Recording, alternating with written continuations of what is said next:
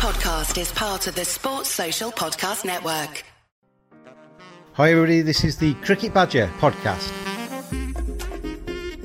Each badger marks the track with its own scent. His black legs are short but very powerful for digging. The name badger probably comes from the French word bêcher, meaning digger.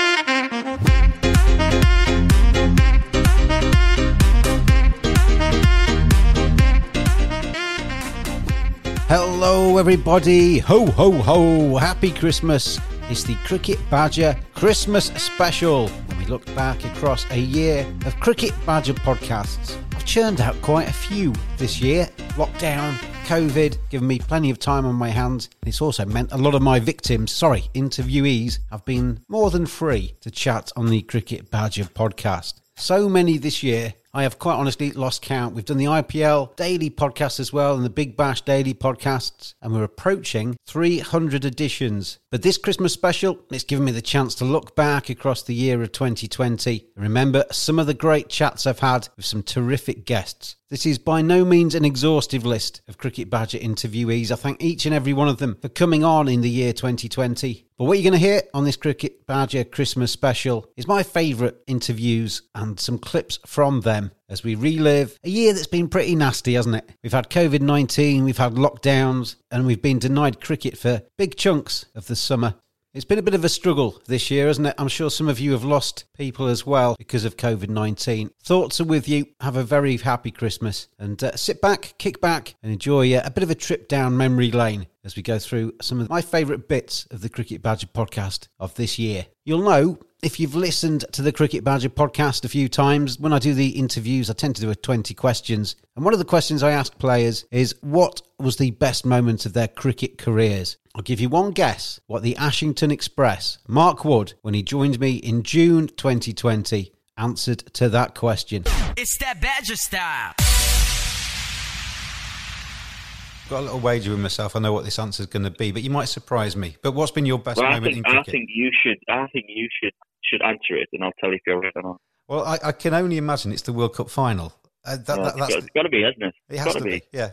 I mean, I, I, I was watching that video the other day. You know, the the ICC did that cracking little video of the final, all the drama, all the tension, and everything. Yeah. And there's that little bit where because you're not actually out there in the super over, and you're on the edge of the pitch, and they picture you just looking Yeah. around nervously with your wide eyes. That must have been Yeah. absolute torture not to be involved in that super over. Oh, hated it, hated it. Um, you can't influence it, can you? At that point, yeah, you when you're off the field. I mean, I told my side swollen, and although I went off the field whilst it was obviously the first innings of the game, um, I came out and batted. I made it worse when I dived in to, to try and make the second run with Stokesy, and I just couldn't throw the ball basically. So I would have been absolutely no use to anybody. I mean, I would have tried to throw it. I'm not sure how powerful it would have been or how accurate with my side um, being torn pretty badly. So I don't know. It was awful.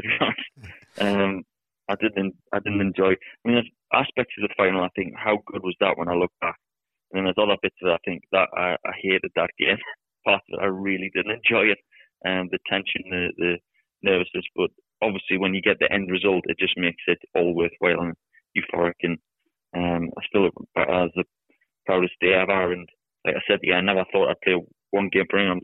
I'm a bit like you. I'm just a normal bloke, a lad that grew up playing club cricket, grew up down the lane from his local club, and I'm just a normal lad that's been lucky, enough to play for England. So to you know be involved with 11 people to win the World Cup, the first time the countries do it, I feel so proud of that, and it's by far the best uh, thing that's happened in my career. It's almost like you've got a different name now, isn't it? Because you're going to be introduced now for the rest of your life as World Cup winner Mark Wood or, or Mark Wood I World know. Cup winner. It, that's never going to leave you, is it? You, you, that nobody can ever take that away from you.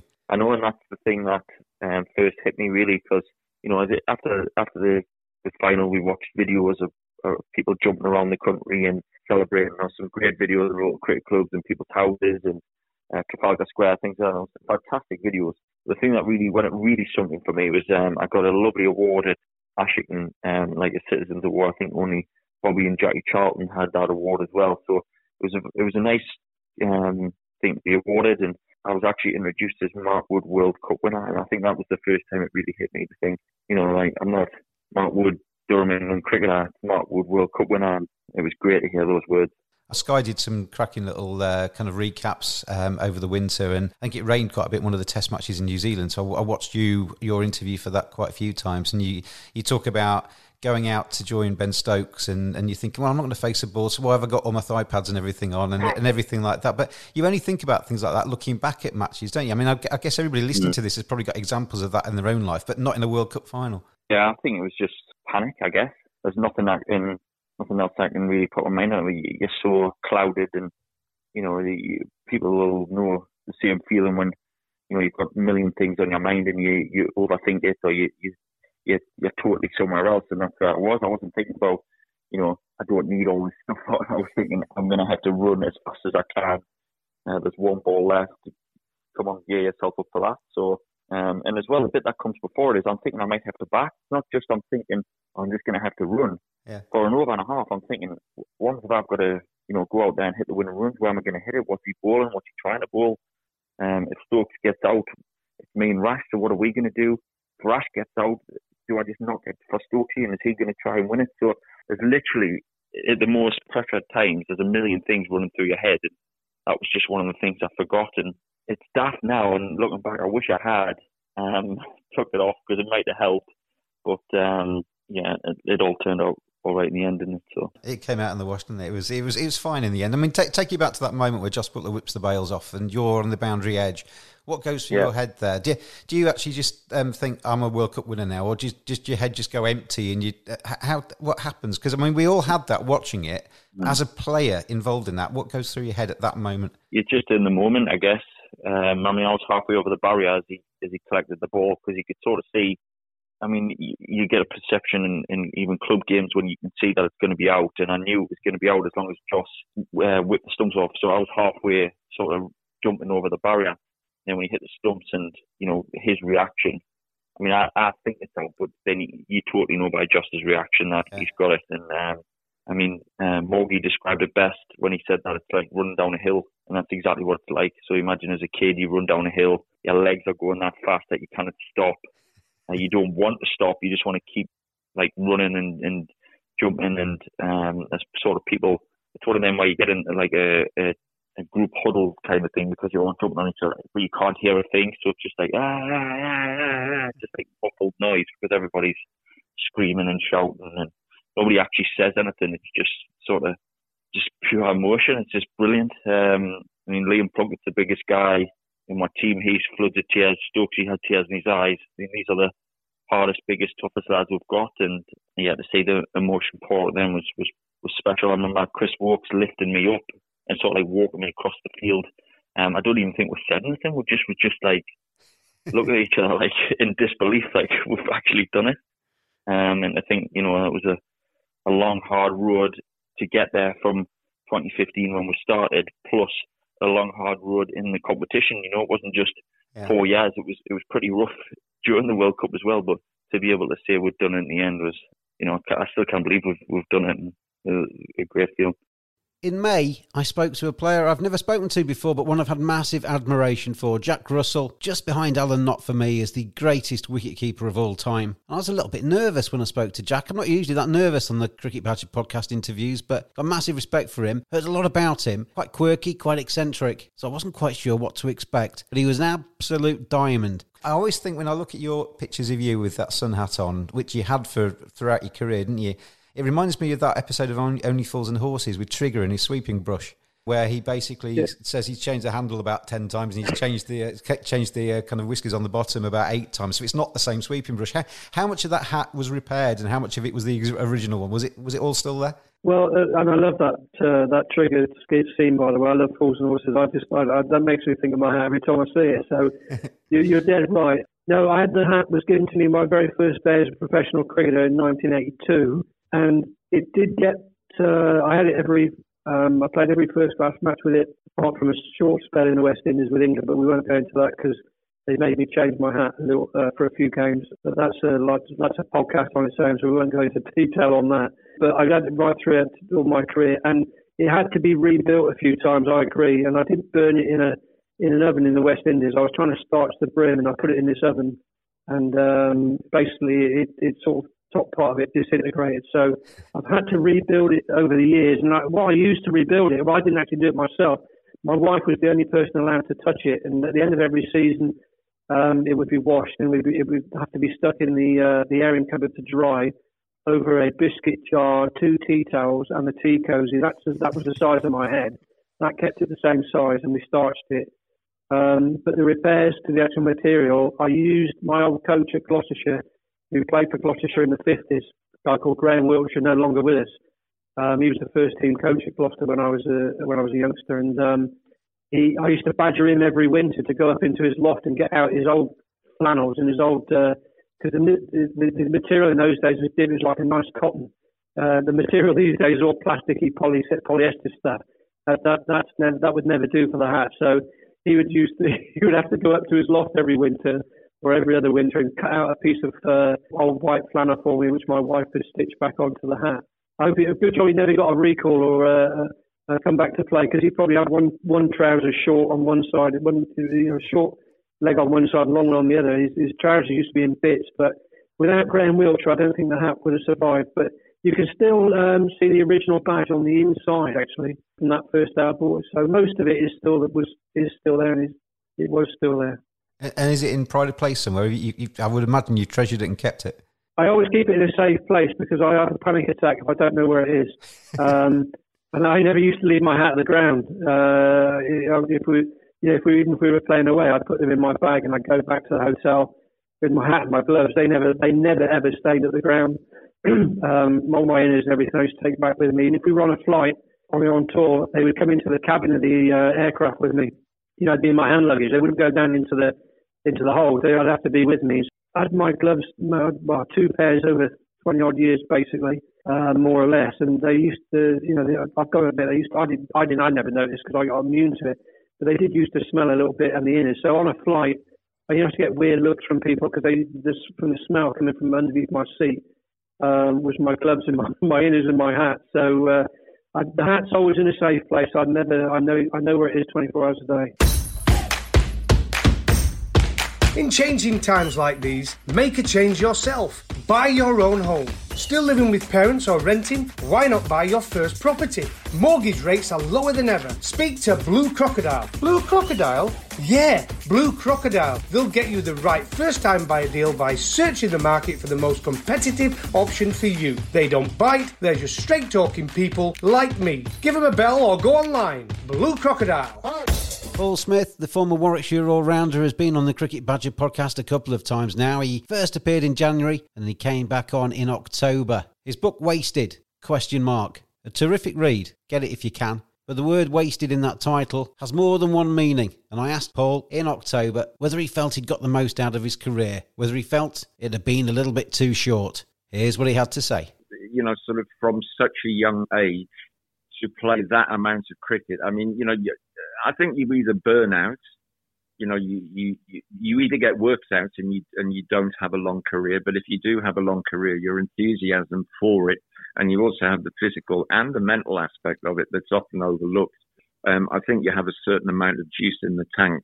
And it's certainly with me, by the time I was, you know, sort of early 30s, I'd, I'd actually achieved what I set out to do. So, you know, that's quite difficult. And, and there are obvious examples in other walks of life, you know, as to why, I don't know, why would a lead singer walk walk out of a of a multi platinum album band, you know, and people say you're, you're mad, but if you don't want to do it anymore, then you, know, you can kiss the, the band goodbye. You walk, um, and no one plays forever, no matter what you do. Uh, so I think I'd, I'd given it everything that I possibly could, and, and if you feel that, then you haven't wasted your career. You've actually achieved a lot more than what I think in hindsight, you know, you, you achieve a lot. Um, so, you know, I never thought I was going to play till I was 44 like Dennis Amiss, or 47 like Norman Gifford. you know, it was, it was, it was, uh, I think I'd be a caricature of what I, you know, what I was when I, when I really set out on that journey. But did cricket end on your terms, though? I read a piece the other day about you, um, The Guardian. It was a review of uh, of your book, and I'll, I'll read you that paragraph. By 1997, however, he was no player at all. After descending into drug addiction, he was banned for 22 months for bringing the game into disrepute. And then there's a quote from you The time I started taking drugs to the time I knew I was finished as a player took just 18 months. I was fingered and I covered for a lot of other people. If you take drugs, you've got an issue that needs to be addressed. It doesn't make you a bad person. I'm tinged with that, but I don't give a monkey's what people think of me. What I was, what, what, what I was trying to get to there was that you know your, your career from outside, and I've spoken to you a lot, but I don't know you particularly well. It looked like it finished because of the drug addiction and because of uh, of that kind of stuff, rather than it being on your terms. Well, I don't think you ever finish really on your own terms. You know, even those that you know retire quietly, someone probably had a word in their ear. Do you ever finish on your own terms? I think at that time, you know, it was uh, it was a hugely emotional time of life uh, because we played a huge amount of cricket that was um, very taxing mentally and physically, um, a lot of pressure, uh, and then you and, and that's just what you do for a living. You know, uh, there were other things that were going on. Mm. So, regarding what my quote was there, apart from the fact that I couldn't give a monkeys what people think of me, uh, I would probably stand by most of what Paul Weaver quoted me on. Yeah, I, that was going to be my follow up question. Was the bit about not caring what people think of you? I mean, in my experience, and I've been exactly the same. When when people say that, they don't mean it. Well, I think that if you if you walk, if you walk around worrying what other people think, it will hinder you in many ways. uh, so I think that you know at the, at the, end of the day, I think that it's about being um, about being realistic. You know, people there's all sorts of reasons why people like people, and there's all sorts of reasons why people don't like people. Um, it, it doesn't to say that it doesn't to say that it doesn't worry me. I think that you shouldn't look for bad in people, and you know, there's there's no perfect human. So, uh, uh, you know, a lot of people could say a lot of things about a lot of people, and you could also the people who criticize could also get slated, you know, because of what sort of characters they are themselves. You know, some of them are pretty well known and sit on um, breakfast television every, uh, you know, every morning. I met Brad Hogg when I was doing some work out in Abu Dhabi on the Emirates T20 a couple of years ago, and he was really good company. And he came on the podcast in May to answer the Cricket Badger 20 questions. And the Cricket Badger podcast, we have a laugh, we have jokes, we talk about the good times in people's careers, but we also tackle the serious stuff too. And Brad has had a few struggles in his time. Mental health, a, a big thing in cricket and big thing in life, especially this year. Brad Hogg came very close to ending it all. He now does uh, a bit of work around mental health to encourage other people to get through the dark times. But here's Brad talking about a moment where he was struggling to see through the fog. You, you, talk about driving, was it to Fremantle um, four times and actually seriously considering swimming out there? And if you didn't get back, it didn't really matter. You, was, you were kind of close to the edge. Yeah, well, yeah, well, going back to where I was writing about Moody and um, Haydos earlier, I was going to bring the point up then, actually. I'm glad you did. Uh, yeah, I, w- I went through that phase. It was a tough phase because basically I gave about cricket uh, the dream of playing the Ashes, you know, that that would have been the icing on the cake for me uh, because that's what you strive to do. You you just want to be part of that Ashes tour to England, and it was there. It was in my grasp, and I, I didn't get there. And uh, the thing that I gave it up for was my family, and then all of a sudden, yeah, just it wasn't happening, and uh, we separated, and uh, you know, all I could see was just everything that I'd worked for just uh, taken away from me, and I was thinking uh, I was in a negative phase there, and I was going out uh, quite regularly. And when I was out, everyone thought I was uh, pretty happy. And uh, it was one night I'd come home from Perth. I was in the cab. My brother was in the back with his girlfriend. We are going back to my parents' house where my car was. I was talking to the Indian cabbie, uh, cab driver that we had, and we are talking about cricket. And then we got in a bit of a uh, little bit of an argument. Uh, I think it was about uh, well, obviously to do something with uh, Indian cricket and Australian cricket. Uh, I got out of the cab. My brother uh, calmed it down, uh, and I will point out that I did. I rang the cab company the next day to try and apologise uh, to the cab driver, but they they couldn't get a hold of him, so they passed on the my message. But I still would prefer to apologise to him face to face. But that happened. Went inside, had an argument with mum and dad, got in my car, drove home, which is about 10 minutes from where they live. And I shouldn't have been driving, by the way. I don't want to advertise it, but I got home and I went into the bathroom. I was absolutely fuming with myself. Then I looked at myself in the mirror and I said, You've got to change your ways. And I walked back out of the bathroom, knock on the door. It was my dad. I said, Dad, I'm okay. I'll come and see you tomorrow. Apologise to mum, please. And then I walked into my office and wrote on the board where I wanted my life to go uh, from now and it was amazing. Within a week later, uh, within a week, I was getting phone, uh, phone calls for job uh, job offers. So just that change of mindset just changed my life. And then I met my wife now, um, who is really my backbone and encouraged me to get back into cricket. And that, that was just to go back and play great cricket. There was nothing there to uh, go back and play for Australia or the Perth Scorchers or anything like that. It was just to go out and uh, get back into something that I love, to just to uh, keep my mind fresh. And you know, it's uh, it's so funny uh, because I do a lot lifeline now. I look back at that time and I. You know, you know, it's a sad time, but I'll go, go and talk to people now in public. The first time I, I talked, it was I felt embarrassed. Like the whole crowd just stopped when I went through that story, and then afterwards, everyone just came up to me with their own stories. So I'm glad that it can help uh, other people now. And uh, just my motto now is if you're going through um, tough patch, you can't talk to anyone. Uh, we've got Lifeline here where you can ring up and they've got people that talk to you and uh, just help you get through a day to make tomorrow uh, a better day. So that's my motto now going forward. So anyone there that is listening here, and there's a lot of cricketers that are committed suicide uh, over in England as well. That um, we don't want to see that continuing, and, we, and, with what's going on now, it's even more prevalent. So speak to someone, please, because uh, you know every, everyone's going through a tough time, and we've got to help each other out.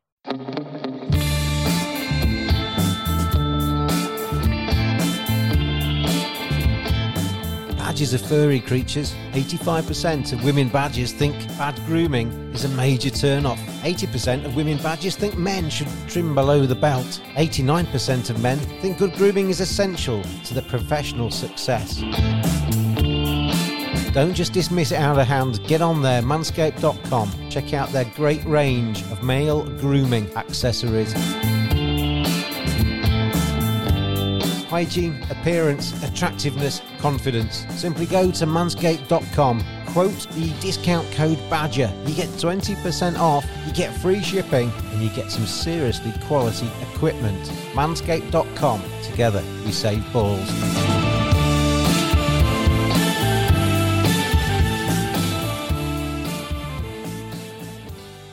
Brad Hogg, I also met Waqar Younis, and he came on in June, just ahead of Pakistan's tour of England. And one of the things I wanted to know from Waqar, as a player of limited ability myself, who never played in the professional game, who has marvelled at some of the fast bowlers through the years, what does it feel like to be able to bowl at nearly 100 miles an hour, to bowl those balls that make the best batsmen in the world rush their shots and get out? Here's Waqar's answer. It is hard to explain it in words, uh, honestly. It is just. Uh that's the feeling you play for, to be very honest. It's not the money, it's not the fame, it's, it's just that, that particular uh, moment. That, that, that's what you play for because you're in control and you're on top of your game and, and, and you know that you're going to get that batsman and, you know, you can do things the way you want. And uh, I feel that uh, that is that is probably the best feeling. It's, it's hard to explain. Feeling. And how much do you miss that when, once you've retired?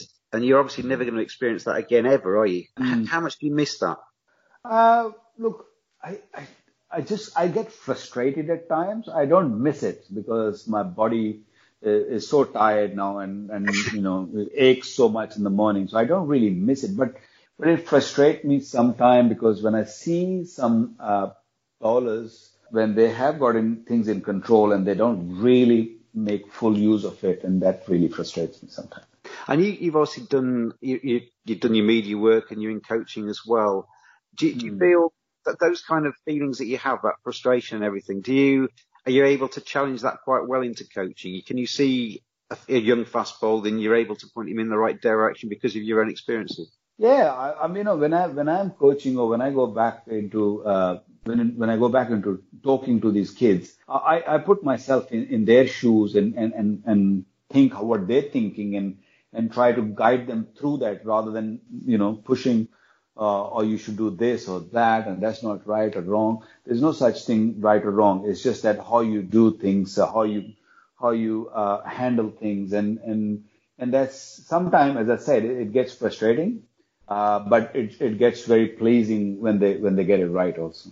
My former buddy from Yorkshire days when he was the batting coach at Yorkshire and I was the media manager there, He came on in April. Kevin Sharp has had plenty of success at Worcestershire since he left the White Rose County. We talked about his early days at Yorkshire and his first trip into the Yorkshire dressing room when he encountered a certain Geoffrey Boycott. I don't think it ever phased me being around Jeff. Or, I mean, Boyk sent me home on my first day as a, as a young professional. Do you know that? No. Yeah, well, as I when I walked into the dressing room at, at Headingley in the old dressing room on my first day, I walked in with my cricket bag and a pair of jeans and a t-shirt on. The first guy I walked into was a chap called Geoffrey Boycott, and he looked at me and he said, um, "Oh," he said, uh, "What's your name?" I said, Kevin, Kevin Sharp." He says, "All right." He said, "He says, look," he said, "just go put your bag over there in that corner, go home, and put some decent clothes on." He said, Have you got here today? I says, Well, I says, I just come on the bus. I only live at Meanwood up the road. He says, Right, well, go get back on that bus and put some decent clothes on and come back. And so I went home on the bus, and my mum was in the kitchen, and she said, What are you doing? And I told her I'd been sent home to put some clothes on. So I went back in a pair of trousers, an open neck shirt, and a jacket. And I walked back in the dressing room, and it was just getting near lunchtime then. So I'd missed the whole morning session. And he looked at me and he said, That's better. He said, Boycott, pleased to meet you. so that was my first day as a professional cricketer.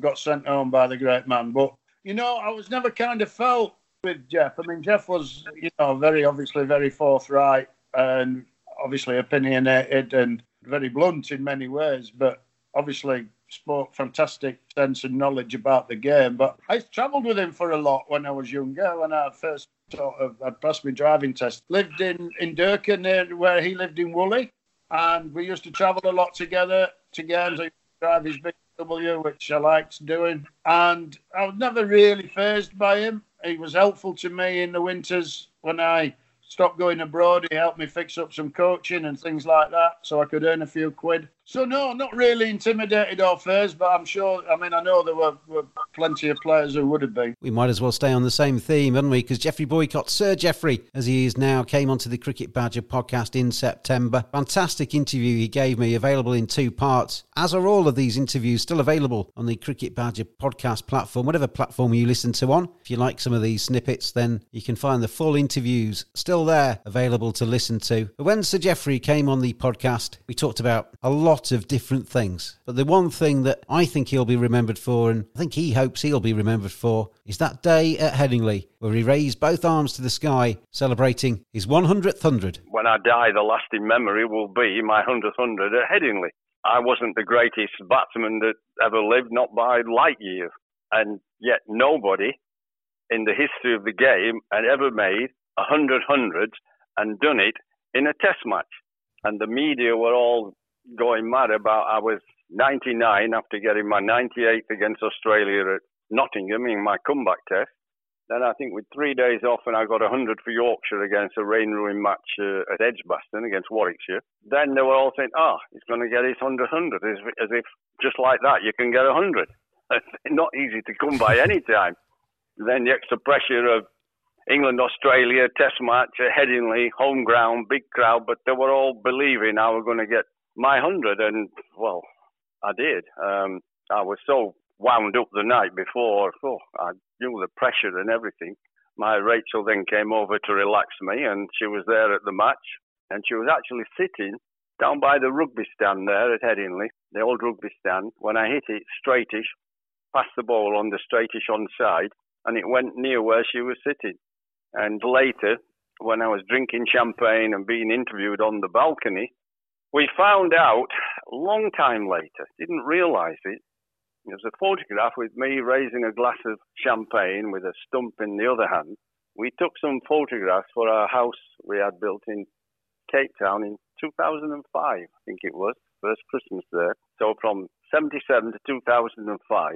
And she got some photographs and she said, Oh, I was there that day. I should have been there. I was with the crowd outside the pavilion. And when we looked, you could see her in the crowd, wow. right under my elbow, where I'm lifting this champagne glass. Marvellous. That's perfect symmetry, that isn't it? I mean, it's a boy's own tale that to do it at Headingley and everything like that. I've spoken to a lot of players, Geoffrey, and they say they can remember certain things in their career crystal clear. Can you remember that that on drive that went past Graham Roope and hit the boundary? Can you remember that clear as day? Yeah, I can remember what I was thinking as well. Um, Rachel told me afterwards that, oh, I was on 80 some a long time and everybody was worried. I said, well, I wasn't worried. I was only nervous when I was on naught or the first 20 runs I had to make. Once I was in, I I didn't believe in the nervous 90s. I thought, I batted to get 90 odd runs. I'm in charge here. I'm in control. Unless he bowls me a magic ball, it's just a question of me keeping cool, waiting for the right ball, put it away. And I knew he was going to bowl me a bouncer and test me because he, he bowled medium, medium, steady. They couldn't get me out, so they tried Greg Chappell. He was the captain, just a couple of overs, see if you do something daft. And I knew he was going to bounce me, which was a quicker ball he bowled. I'd sucker you out, so I let that go. I wasn't going to try driving through extra cover because I knew he just swung it out. I might nick it. I'd just wait for the right ball. I actually knew I was going to hit it before I did. I once it left his hand, I think it pitched around off stump just outside, but the length was right. But as soon as he let it go, I knew I was going to hit it before I hit it, and I just took it from outside to in to hit it straight past the wickets. And as soon as I hit it, you see my arm go up. I know it's gone. It doesn't have to not happen often that type of thing, where you you're so in the zone that you know precisely what you're going to do before you do it. But that was a magical moment where I did know exactly what I was going to do and was able to do it. So it was a magical time. I've never been in that zone, Geoffrey. Never ever. Well, I've done it a few times like that, but it, it is a few, and, and, and I can tell you, it is what you practice for all those years. You practice years and years so that you can play at the highest level and you can do it when it matters, under pressure, under the most extreme moments when it's so important. And that's what you practice for. And then the mental side is the key as well. That you, you practice your concentration, your patience, to hold it all together when you're being put under such severe pressure. And purely is that what you practice for. And then when you're in the 90s, for me, it's not a problem. I was always amazed that I got out in the 90s sometimes because I felt that is the easier time. The hard time is when you're on north, first 10, 15, 20 runs. And you're right in the, f- the, first part of your answer, though. And when people look back in 100 years, say, and they're talking about the, the greats of yesteryear, it'll be those images at Headingley that you are in the books for, and? That, you know, raising your, back, your two so. arms to the air. Yeah, I hope so.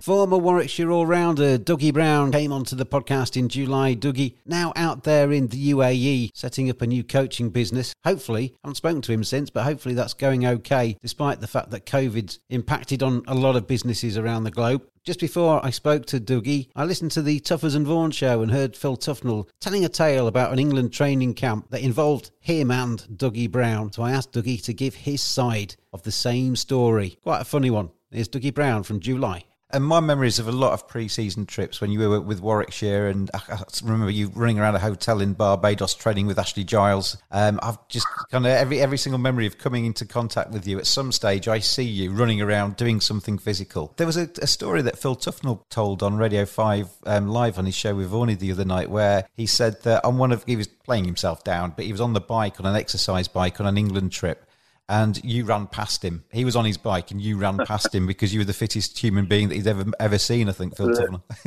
the hilarious thing about that was that we so we were in um, a place called Club La Santa in Lanzarote on a on a it was like a bringing every single England player together. It was about 50 cricketers who were all in, on the England program, under 19s, A team, one day squad, uh, test squad. We were all there, uh, and Bumble was was coach and all the support staff. We were all there basically we'd had a, a, really good week. It had been really hard, uh, and it sort of culminated. And we were doing this this triathlon, and the way they had pitched it was they, they went with they went in order. So everybody was ranked, you know, one to fifty, if you like, and and I was sort of up at top, and and Tuffers wasn't. he was down the bottom. So I was I was sort of put together with him, and we had to do a swim and then a a cycle and then a run, but we all had to do every bit of it, but one person could do more of it. For argument's sake, if we had to swim 200 meters, you know, I could swim 50 meters and, and my partner could do 150 meters, but you had to cover the distance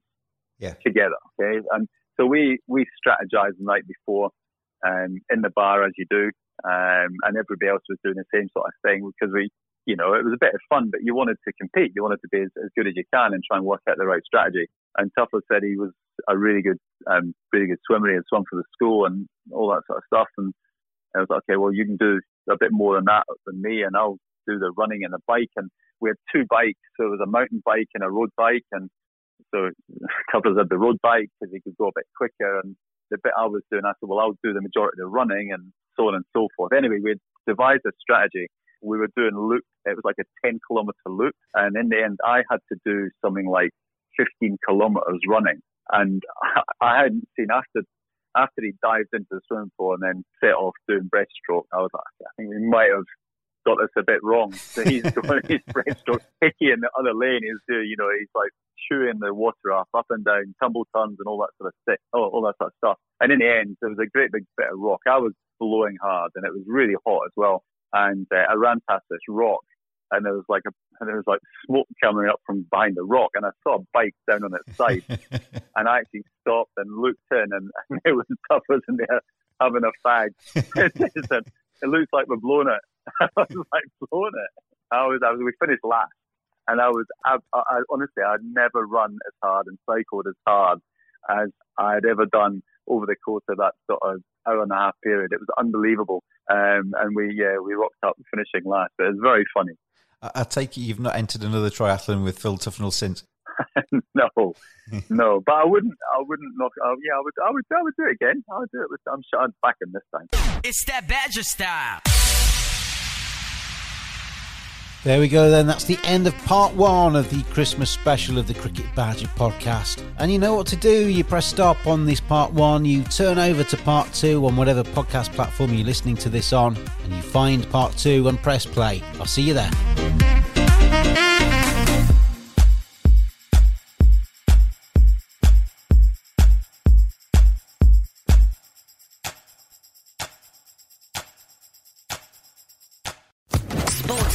Podcast Network.